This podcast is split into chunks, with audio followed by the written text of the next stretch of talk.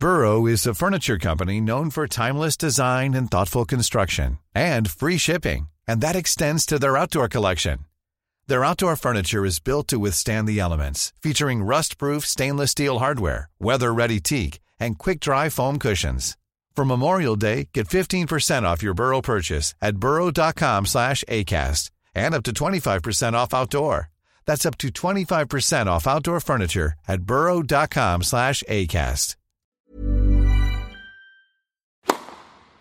Please take your seats quickly, ladies and gentlemen. Thank you. Hello, ladies and gentlemen. Welcome to the Passing Shot with Joel and Kim, the tennis podcast by fans. On today's episode, backed by our crowdfunders Verne Jones and Mike Mackenzie. Naomi Osaka is out in Madrid. Cam Norrie falls just short in Estoril. And Wimbledon's middle Sunday is no more.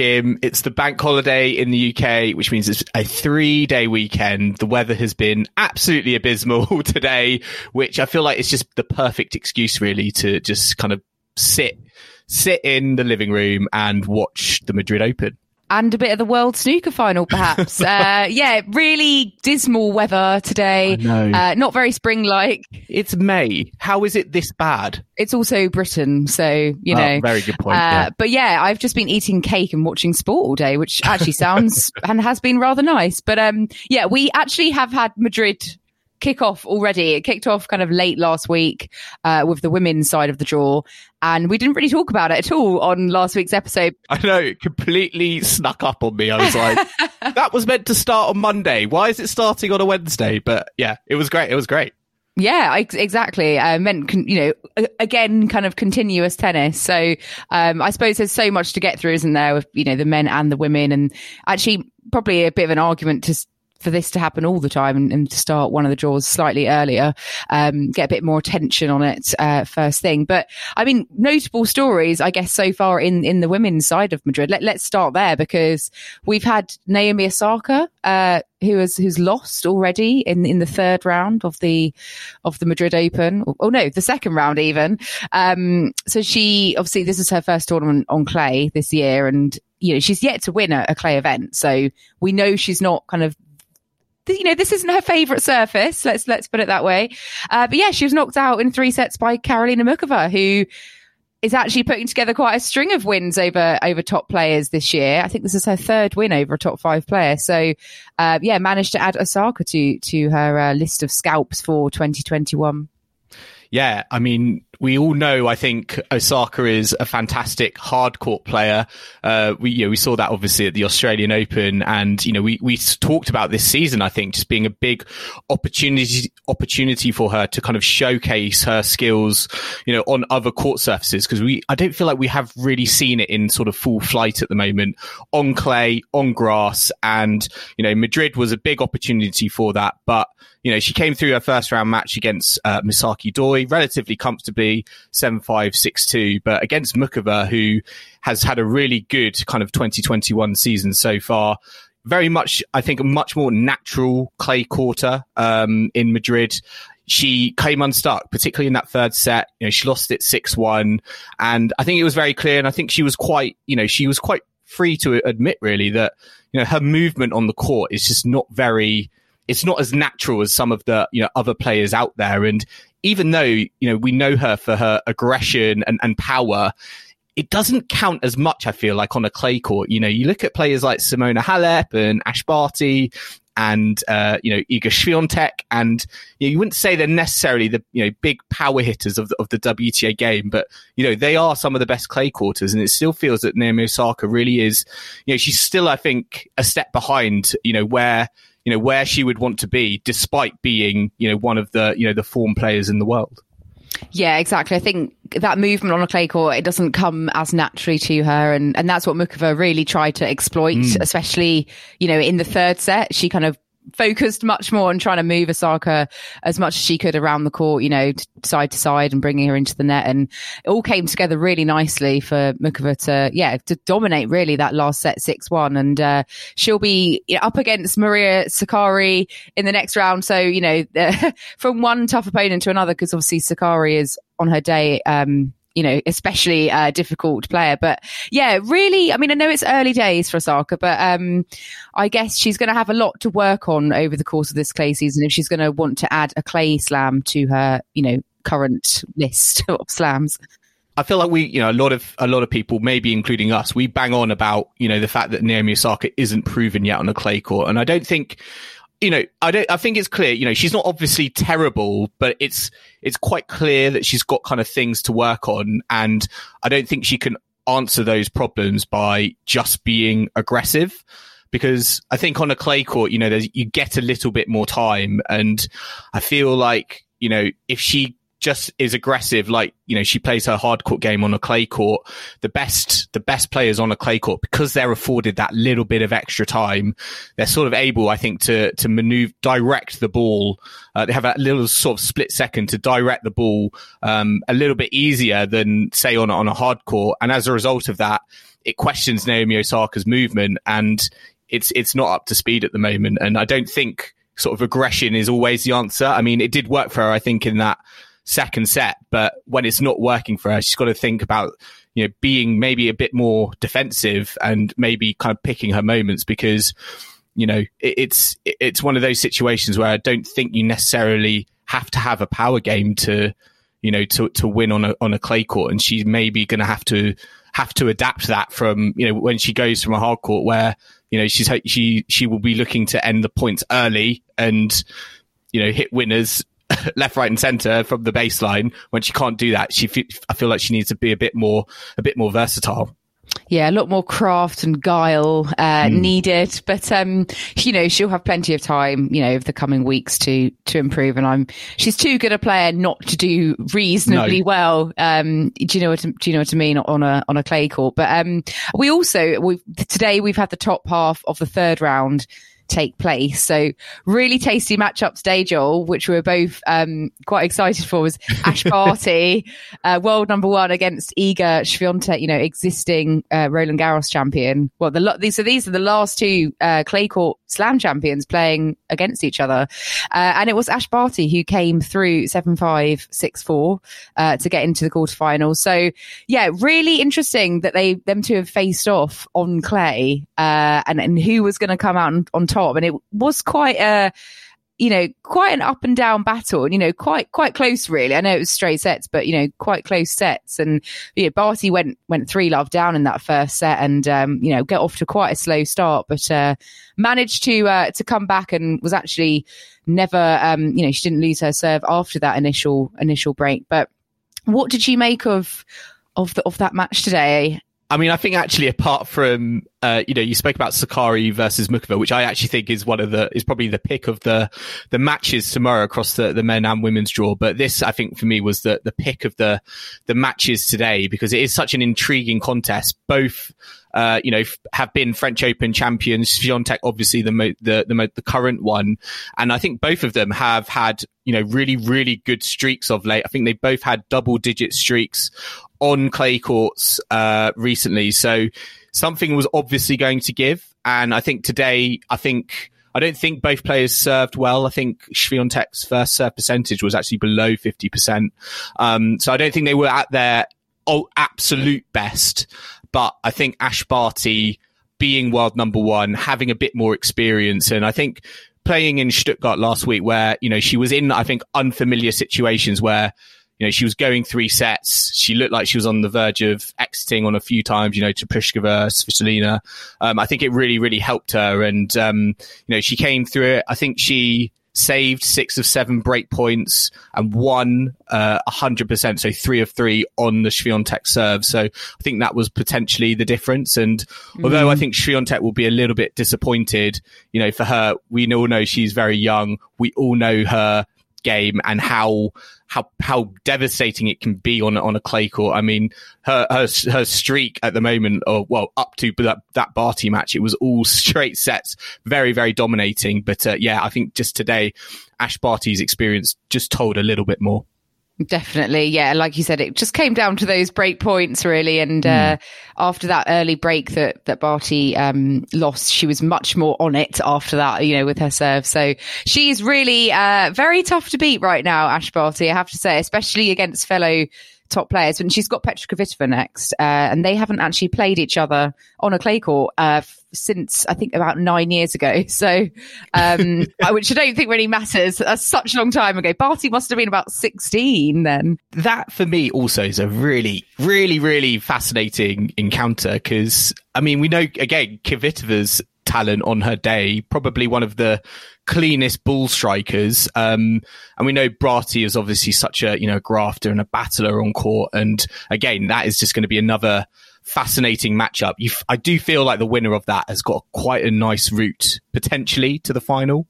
Um, to go all the way. So, yeah. yeah, possibly. potentially. So, you know, again, very interesting, very interesting matchup there that's, that's been set up.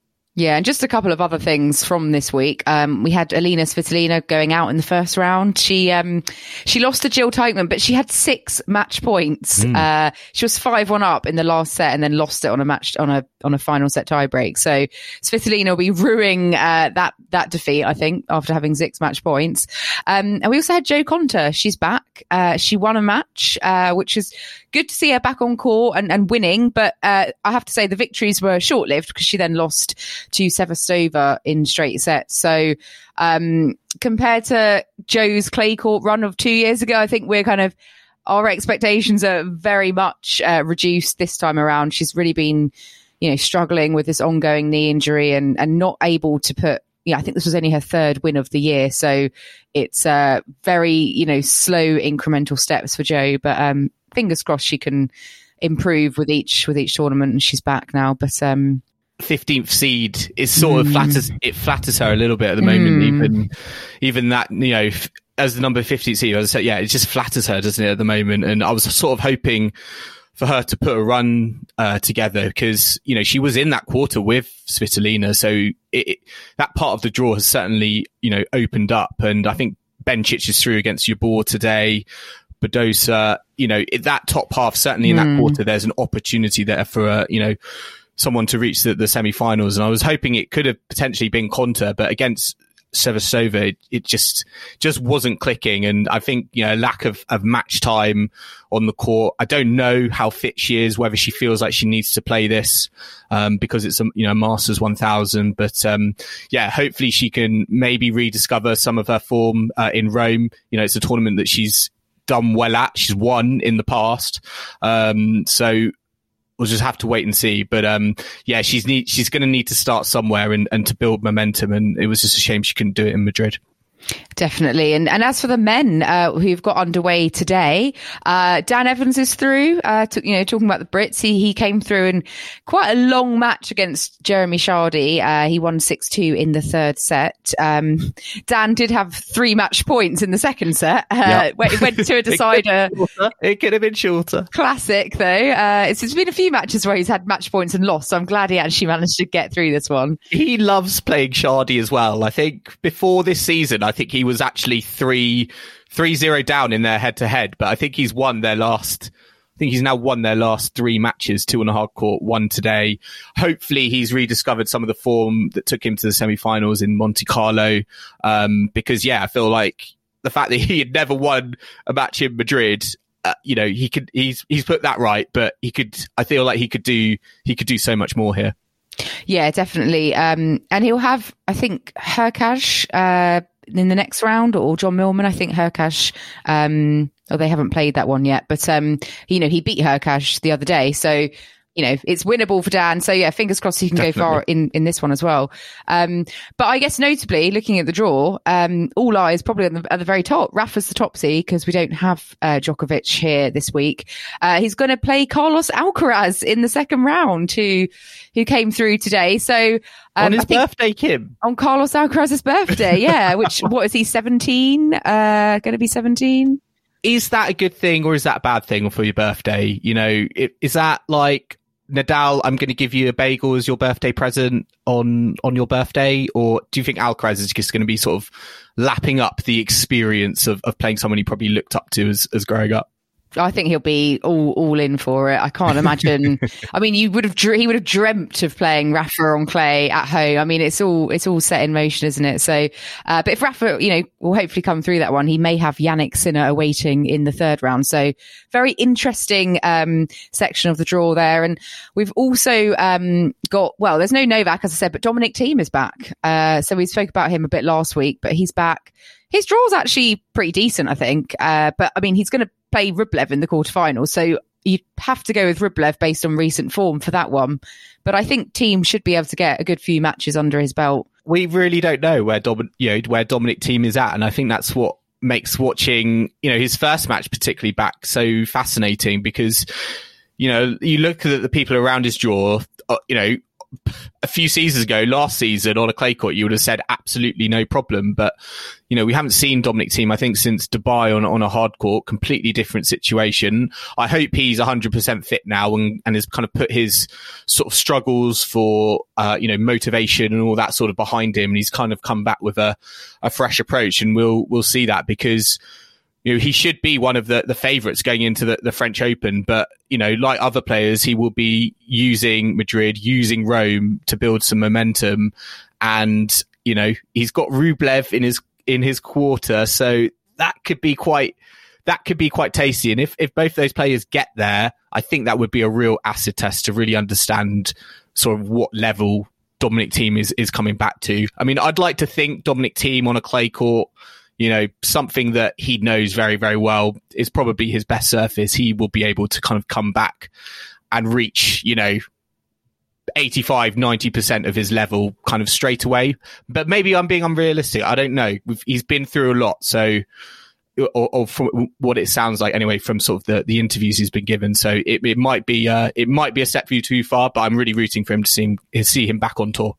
Yeah, and who knows? Andre Rublev could well fall to Roberto Bautista Agut because I think they Very might true. maybe Mm. maybe due to play in the third round, and I feel like that's going to be another long a long match like they had recently. Um, but yes, lots lots happening obviously in the Madrid draw. Cam Norrie, I wonder how how far he can go um, based on his recent good form, which we'll be getting onto. Um, well, we'll be getting on to now because we're going to talk about obviously the two tournaments that did happen last week that you know have finished, and that was Estoril and Munich. And let's let's start in Estoril because yeah, Cam Norrie uh, run to the final, which somewhat unexpected perhaps, but uh, he really put together really really decent week and. Unfortunately, lost in a last set tiebreak to Ramos Vinolas, who obviously is a very seasoned clay courter, um, and you know I guess uh, coming up against him in you know in your first clay court final on the tour on the ATP circuit, you know he's he's a tough tough nut to crack on a clay court.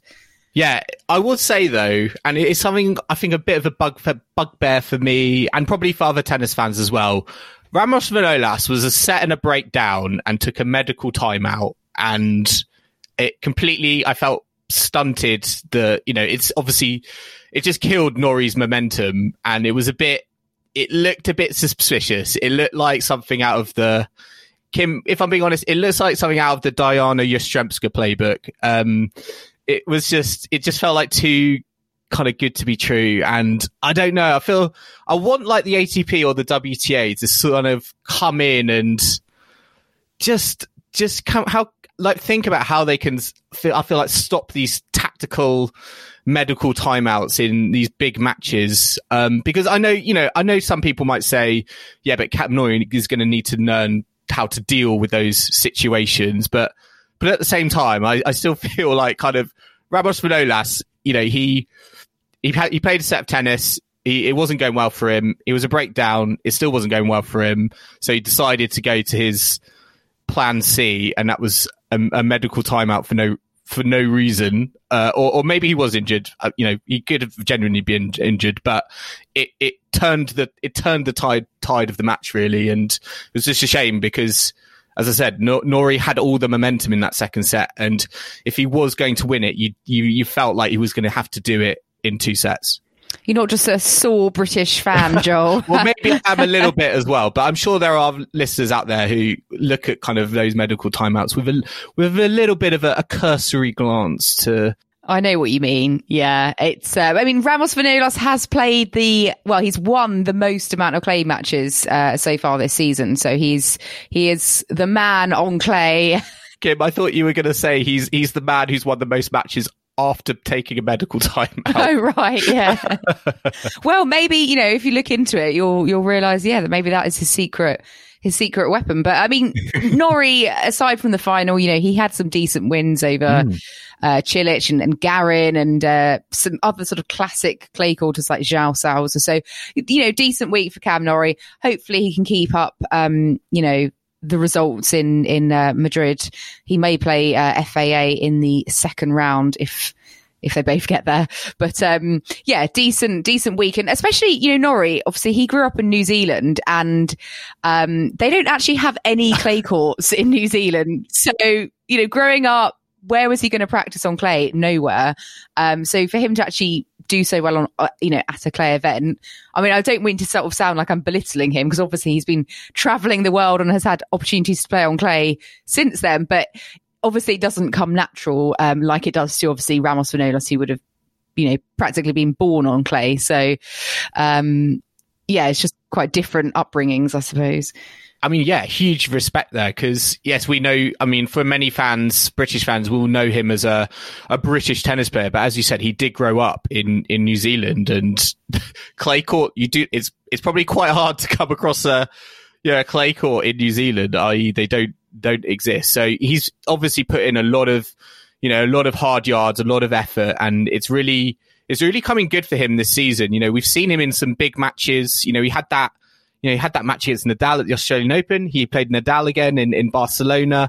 Um, he's really, I think, you know, he's certainly, I think, entering the sort of, you know, real kind of purple patch in his career. And I think as a British fan, what's so great is that he's sort of peaking on uh, on clay at a time Dan Evans is as well. And, you know, they're both kind of genuine threats. And, Uh, you know, going into this season, I don't, you know, I don't, I don't think a lot of British fans would have, you know, thought much of the, you know, of, of British hopes on, on the clay season. So it's kind of great to see, uh, you know, in these 250s and in, you know, Monte Carlo, it's great to see kind of British interest being extended into kind of the, the latter stages because, you know, we're not going we're not getting it from, Jo Konta. We're not getting it from Kyle Edmund. You know, Andy Murray's will he won't he on the on Roland Garros. So it's it's great to see these two guys kind of stepping up. Um, you know, really well on on a surface that isn't necessarily their most natural one. Yeah, I completely agree, and it gives us, you know, it gives us people to support, you know, from a British perspective. Uh, it's always good to have some, you know, some, some up there. Um, and also the doubles. Obviously, we, we always have people there or thereabouts, which is fantastic. And, and this week it was uh, Luke Bambridge and Dom Inglot who got to the final in Estoril. Uh, they just lost in a last set tiebreak, but um, yeah, really good, really good stuff to get to the to the last four. Um, I think this was their yeah they've they kind of been to the latter stages of two events this season, so um, decent, decent partnership, first final as a team.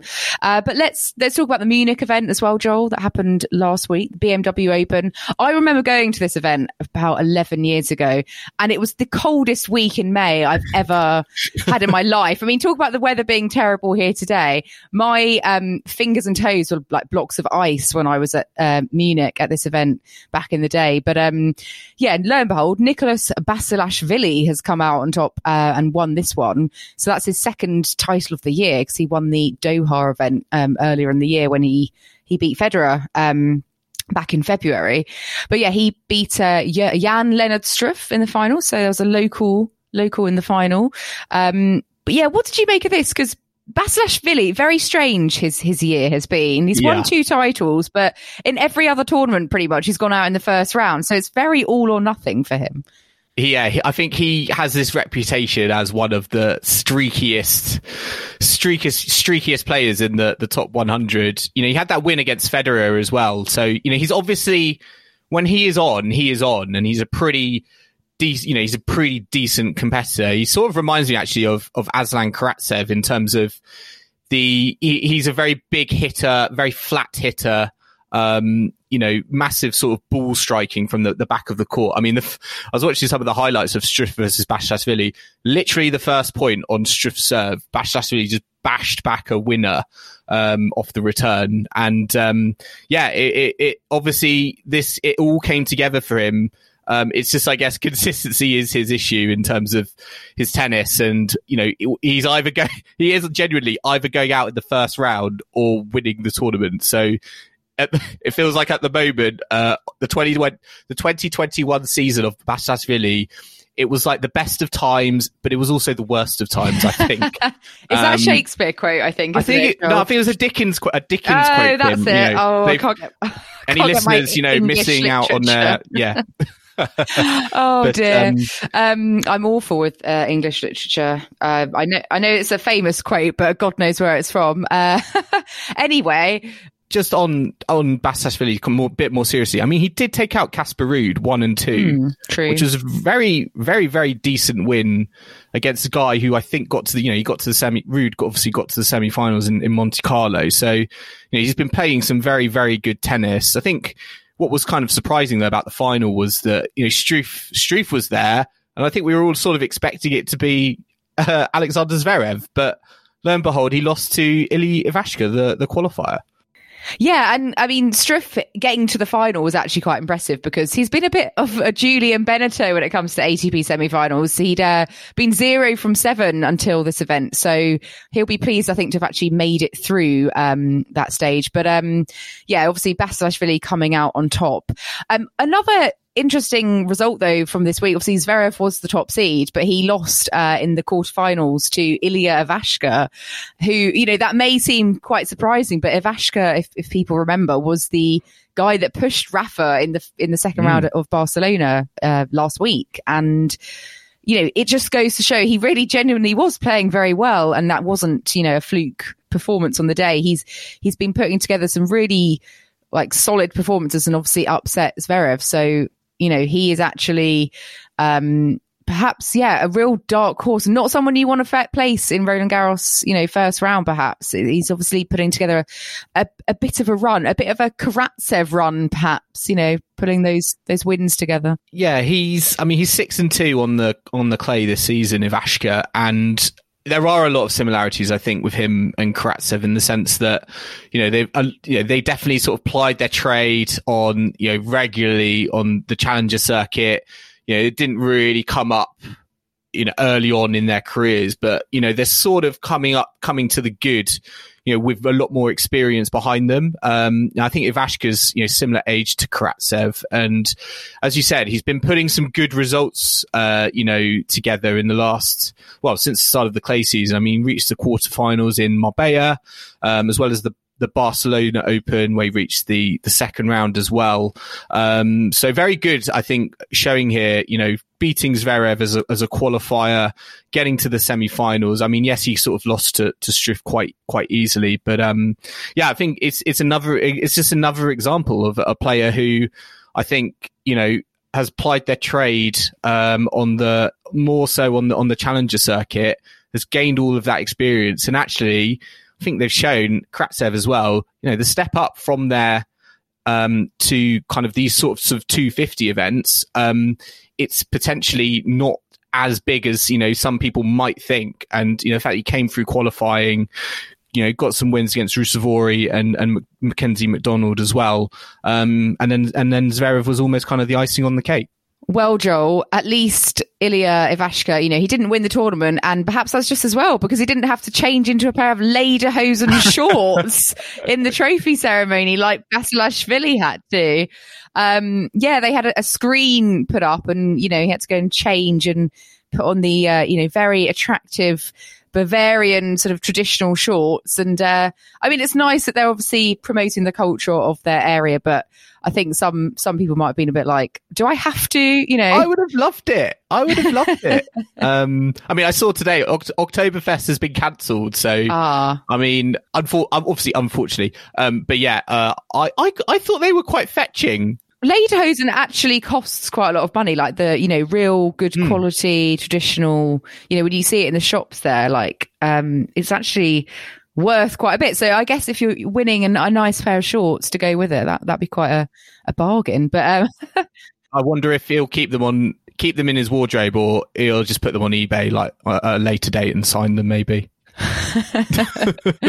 um, well, yes. Anyway, on that note, let's uh, take a quick break. Uh, but do join us in the second half.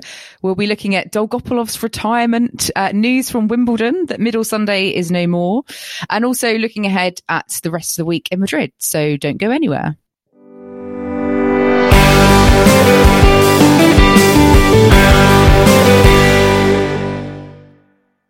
This is the passing shot. You're joined by Joel and Kim, and now we're going to move on to a bit of mysterious player, as we do uh, in the second half of the show.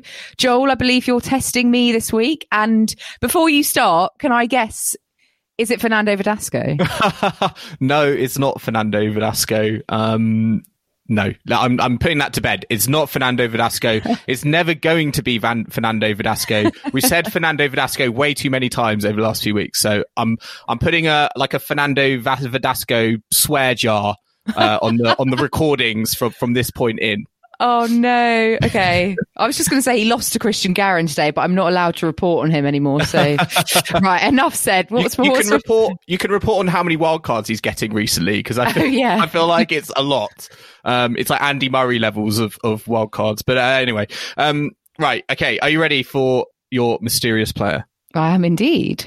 Okay. So clue number one. I was born on the 12th of April, 1983. Right. Okay. So they are almost 40. They're like 38. Okay. Um, I mean, that hmm. plausibly could be Fernando Verdasco. Yeah, I know.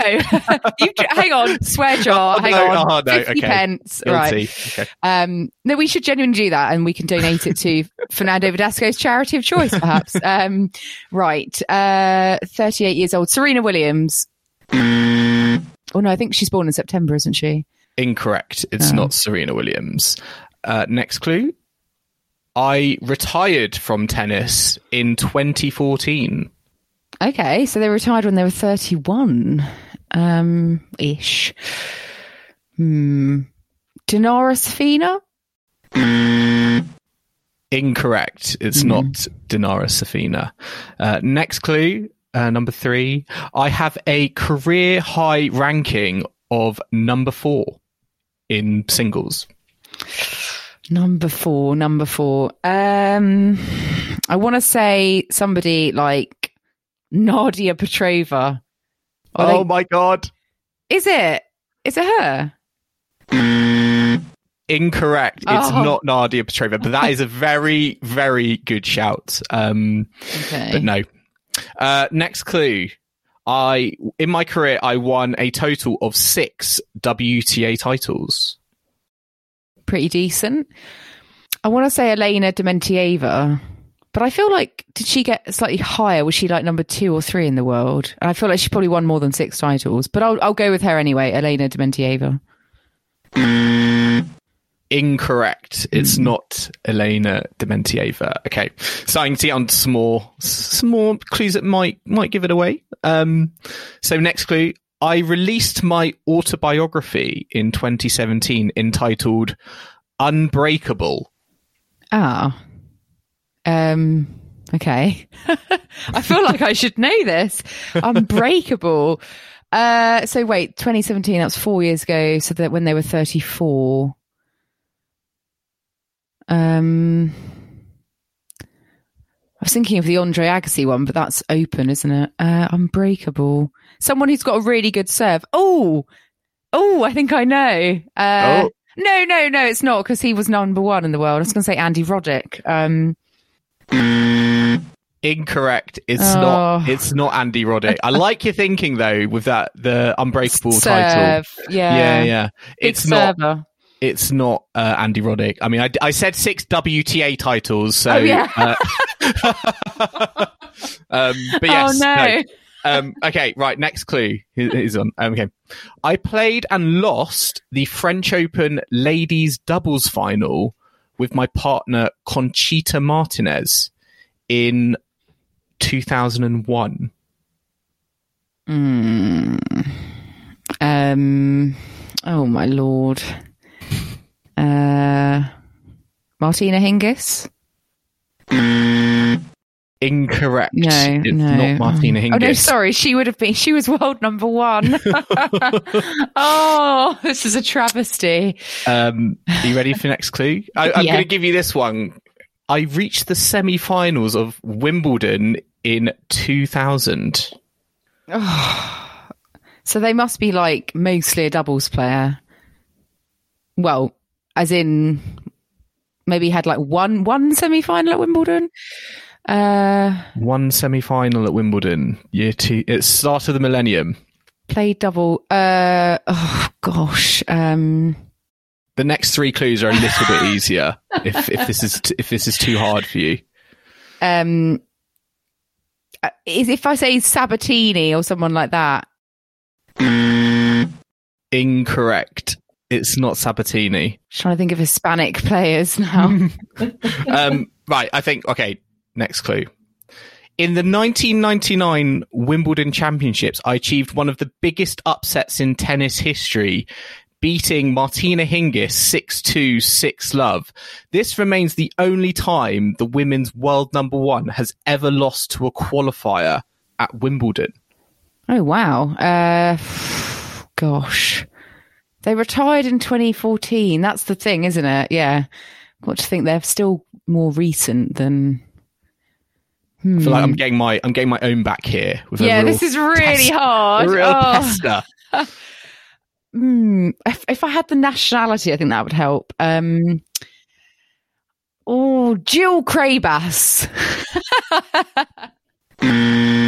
Incorrect. It's not Jill Craybas. okay, penultimate clue. Oh, And it is gosh. it is nationalities. So Oh, I have represented three countries whilst playing tennis as a pro. The Federal Republic of Yugoslavia, Serbia and Montenegro, and Australia. oh, it's um, Alicia Molik. No, not Alicia Molik. Uh, the one that had Jelena Dokic. Correct. Yes. It's Jelena Dokic. yes. Oh, I see. I, I knew. Yeah. Oh, I just needed nationality. Yeah. Oh, I would never have got that if you hadn't have said that though. Like that she was, uh, you know, represented Serbia, and that was really hard. Really hard. I hope the listeners. Well, I hope they got it before I did, but I found that very difficult. I thought Unbreakable. Interesting, you went like the serve route because I think it was more to do with like her mental and injuries and all of Hmm. that sort of stuff. So, um, yeah, it was quite a tough one. Uh, listeners, let us know. Did you did you struggle as much as Kim, or were you able to get that uh, much quicker? Let let us know. Uh, we'd love to we'd love to hear from you. I remember in what year was it? She did kind of make a bit of a run at the AO, didn't she? Uh, and got to like the maybe the quarters, fourth round, two something like that. She got to the Ah, in okay. two thousand nine. Wow. Pretty crazy. Yeah. Um, but yeah. Fantastic. Thanks, Joel. Um, right. So I've got a question for you. Just, just one though, and that's on our mailbag. And we've got a lovely question from at Underarm Ace on Twitter. Uh, and it's about Cam Norrie. So Underarm Ace asked us, how good is Cam Norrie? Is he a proper all surface player? And what are your expectations for him?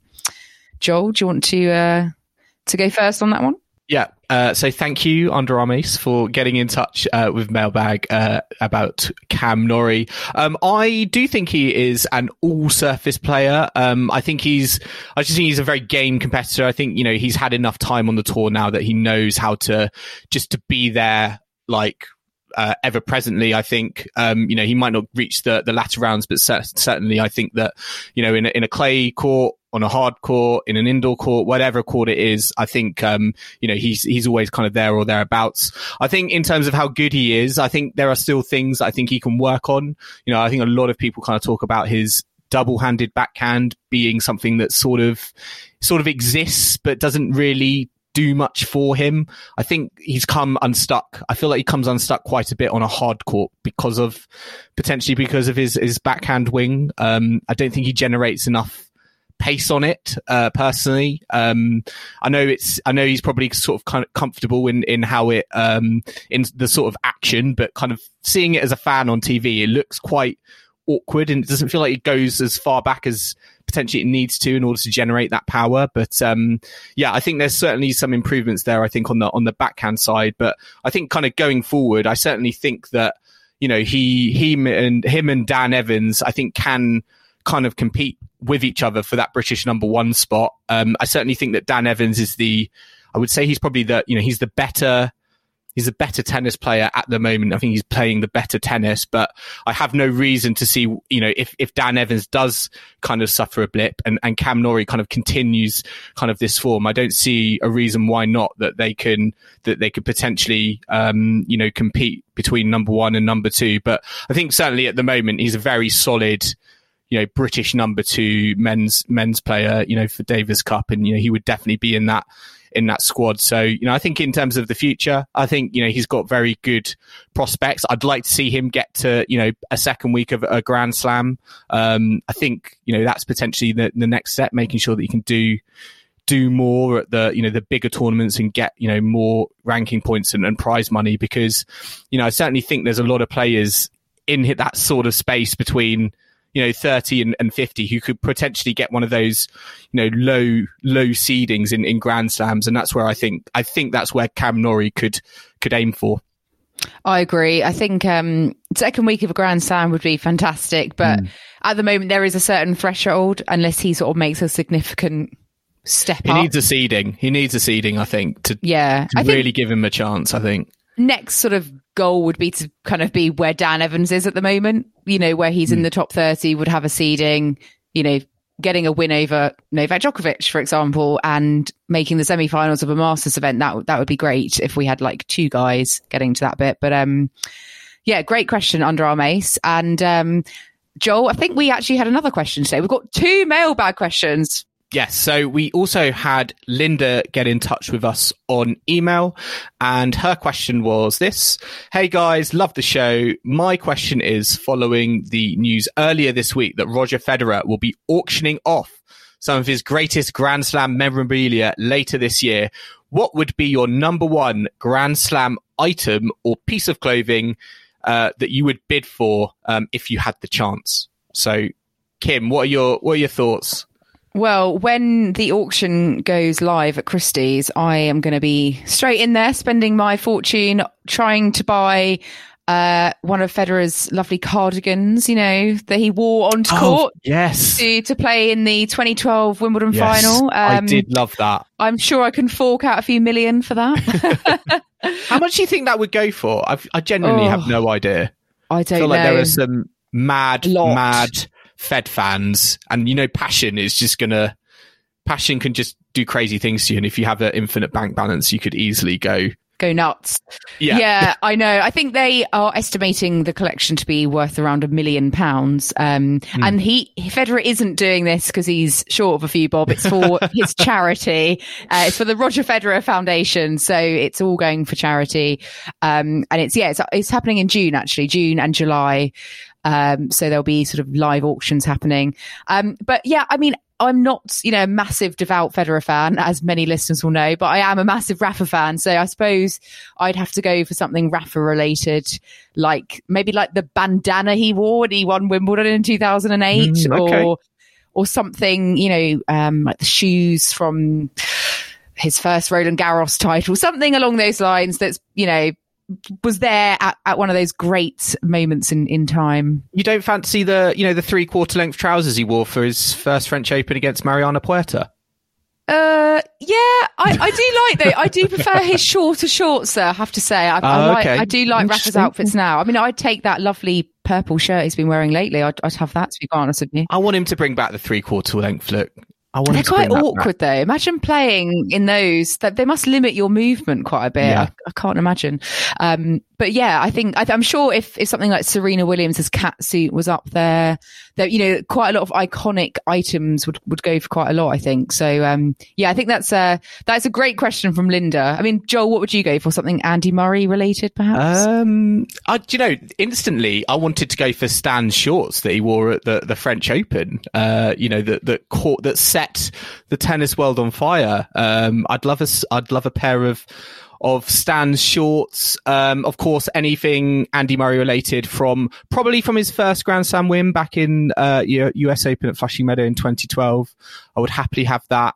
Um, uh, yeah, um, maybe one of his rackets. Um, you know, uh, so yeah, I think for me, yeah, some, something like that. But um, I'll be interested to see later this year how how that auction goes and what is the most what sells for the the most money because he's definitely got a few a few lots, no doubt, that um, will have a lot of fans uh, interested uh, with their credit cards.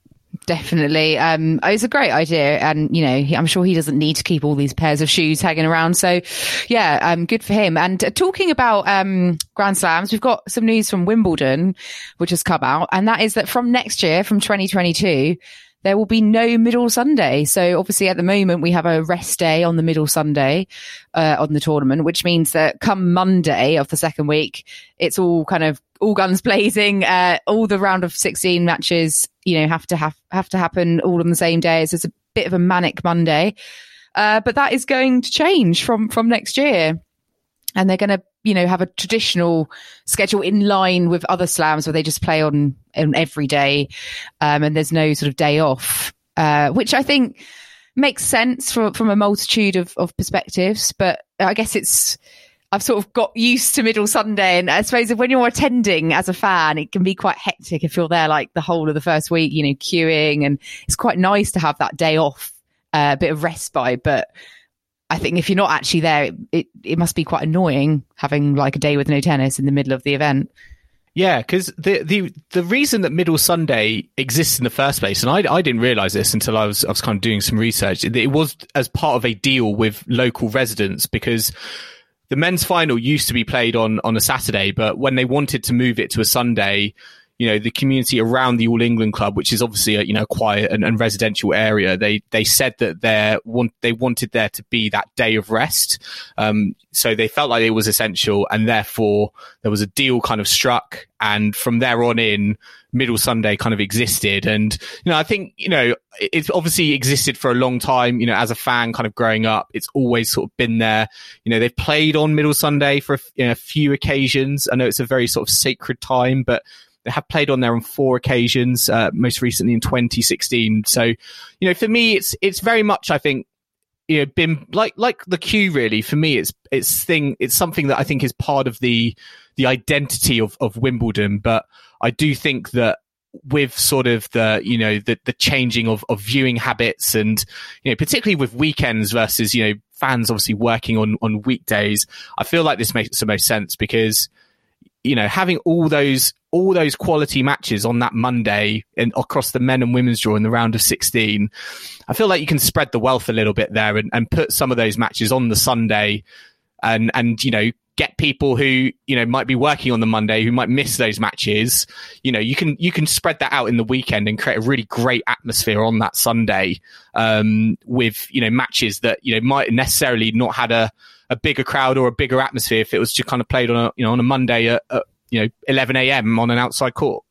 Yeah, that is true. Um, it does seem a bit daft having a day off when, yeah, like you said, a lot of people are off work on a Sunday and it's, you know, we're not really, uh, you know, it's not like a traditional, everyone's going to church on a Sunday anymore, is it? It's, we're all doing things and able to kind of go to events, you know, when the pandemic's not on. But yeah, I think, um, I think this is a I, I think this is fine. Um, it's yes, they're breaking a bit with tradition, but it's not really a, a massive, um, massive change. And like you said, I remember in 2016 there was terrible rain, uh, and they had to, they had to, they had to play on that Sunday to sort of catch up. So it's not like they haven't done it before.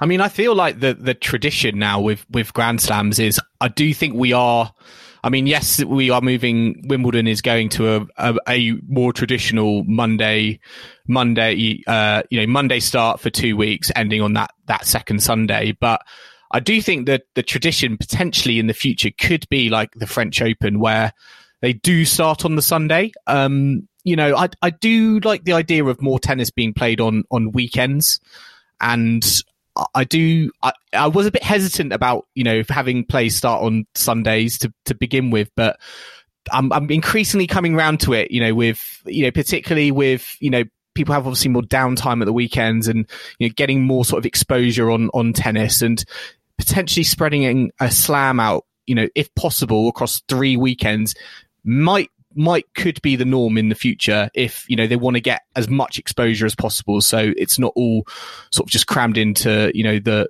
you know the weekdays from that Monday. You know, particularly if you want to create a you know a big bang or a, you know a big kind of launch to it, you're going to get that on a week on a weekend versus a you know a Monday morning. Oh, I agree. Yeah, it does seem a bit odd. 10 a.m. on Monday morning, you know, you're in the office and then it's kind of, yeah, it's like this, this massive sporting event is kicking off. It does seem a bit strange when you put it like that.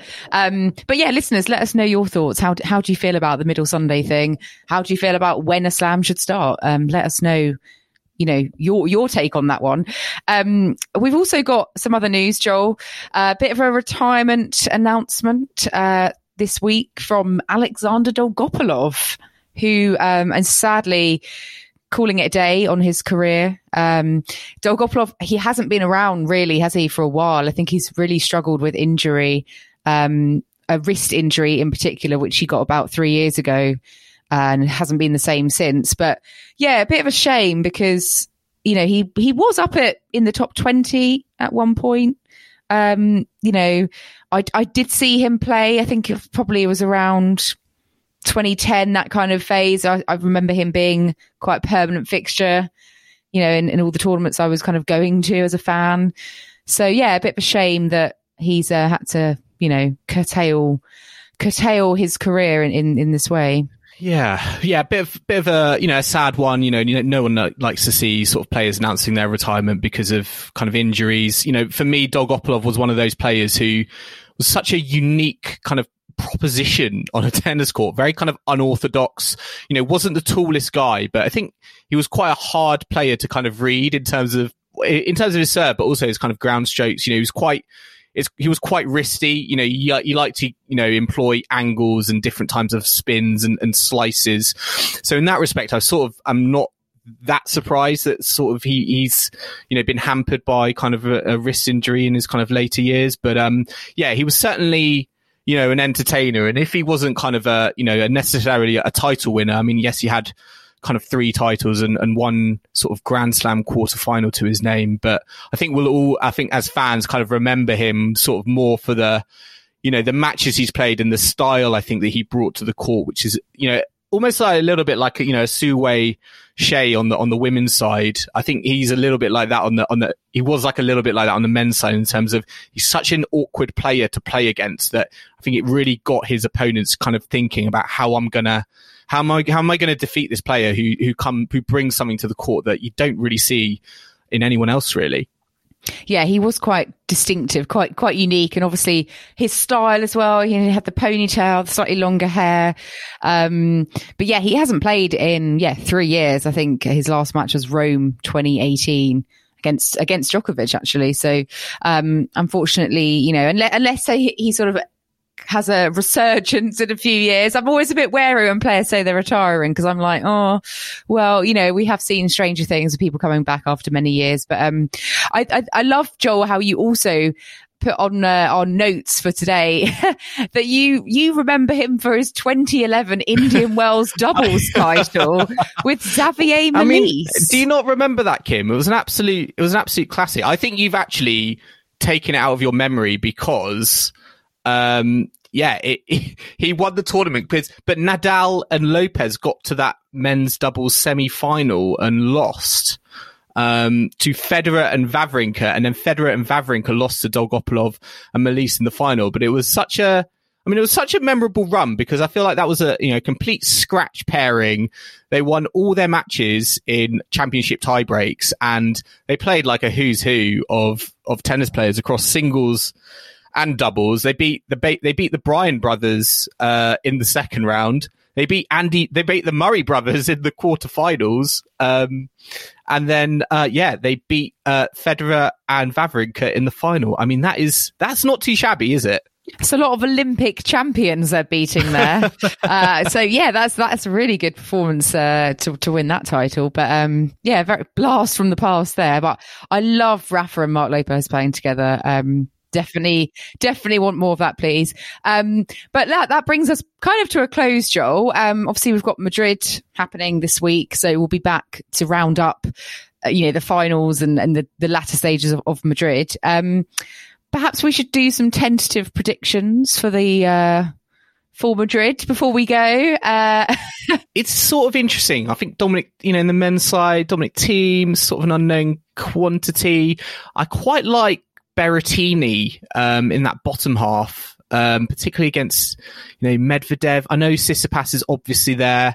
You know, if you're going to ask me to make some predictions in semi-finals, I'm going to have to go Nadal um, I feel um, maybe this is a bit plain. Nadal, Rublev in that top half.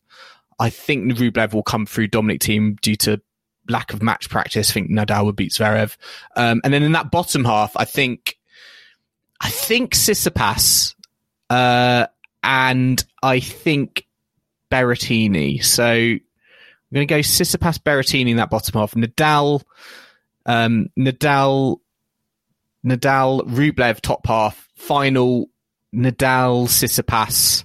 I think we're in. For, I think we're in for another Nadal Tsitsipas final. And to be honest, after that that that final they've just had, who wouldn't want that? And I sense another Nadal. I sense another Nadal victory. So that's what I'm thinking. What, what where are your? Where's your head at? Oh, I hope you're right, Joel. Um, yeah, I have to say, I think uh, the going consensus is Nadal Tsitsipas. So I, I think, I think I'm, I'm very much agreeing with you. I think instead of Berrettini, there might be PCB in that bottom um, okay. bit of the draw. So I'm going to go for a bit of Pablo Carreño Busta in the semi-finals as well. But yeah, otherwise, I, I actually agree with you, Joel. um, as for the women, uh, I'm going to go for Ash Barty. I think um, she's just seems to have the number of other players right now, whoever they may be.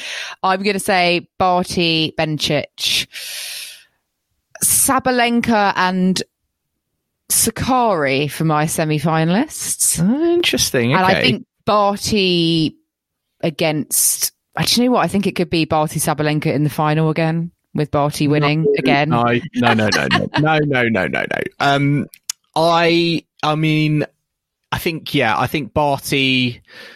I mean, I don't really, I don't really know who's going to beat Barty in the semi final, but they, I feel like they're going to lose. Uh, but um, I'm going to say, yeah, Bart, maybe Barty Bencic in the semi-finals, Barty to come through that. But I think the the bottom half is most interesting. I can't believe you didn't say Simona Halep. Uh, well, I just I'm not convinced by her. I mean, she's got Elise Mertens. I mean, I don't care how well Elise Mertens has been playing this year. I just think that's going to be a routine three and four job.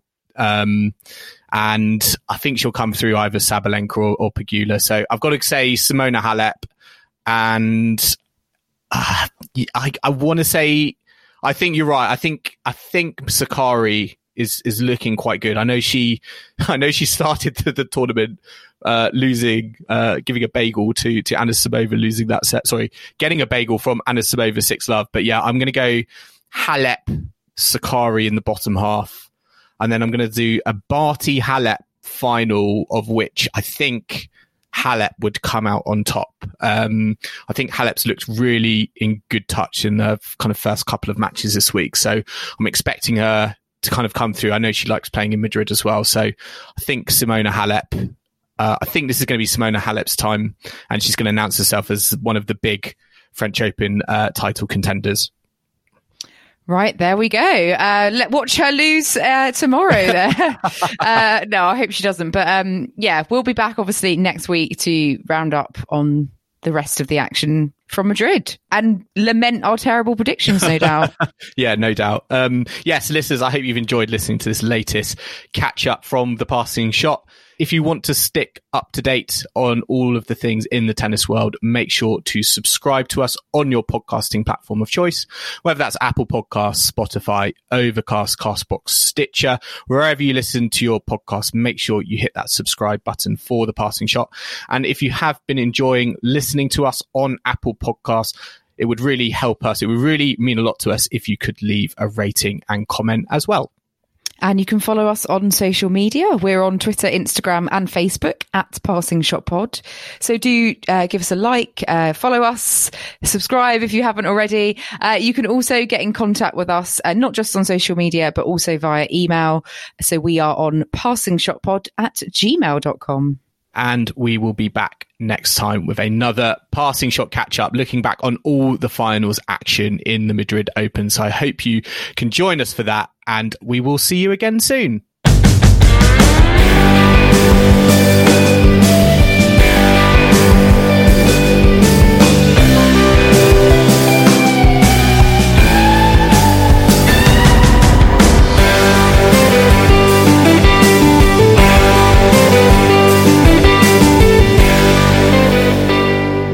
So, Joel, what would you rather wear? Pair of lederhosen or Stan's French Open winning shorts? Oh well, can I wash the the stand shorts, or is that literally? Am I taking them from the French Open final? Oh no, they've probably been washed already, haven't they? What would what would you rather have clay stains everywhere? Well- uh, no, let's say a washed pair. Okay. Um, no, I go lederhosen. Just so I think it'd look more hilarious. Can you play tennis in lederhosen? I'd I'd love to find that out. That is a very uh, bold idea. Hi, I'm Daniel, founder of Pretty Litter. Cats and cat owners deserve better than any old fashioned litter. That's why I teamed up with scientists and veterinarians to create Pretty Litter. Its innovative crystal formula has superior odor control and weighs up to 80% less than clay litter. Pretty Litter even monitors health by changing colors to help detect early signs of potential illness. It's the world's smartest kitty litter. Go to prettylitter.com and use code ACAST for 20% off your first order and a free cat toy. Terms and conditions apply. See site for details.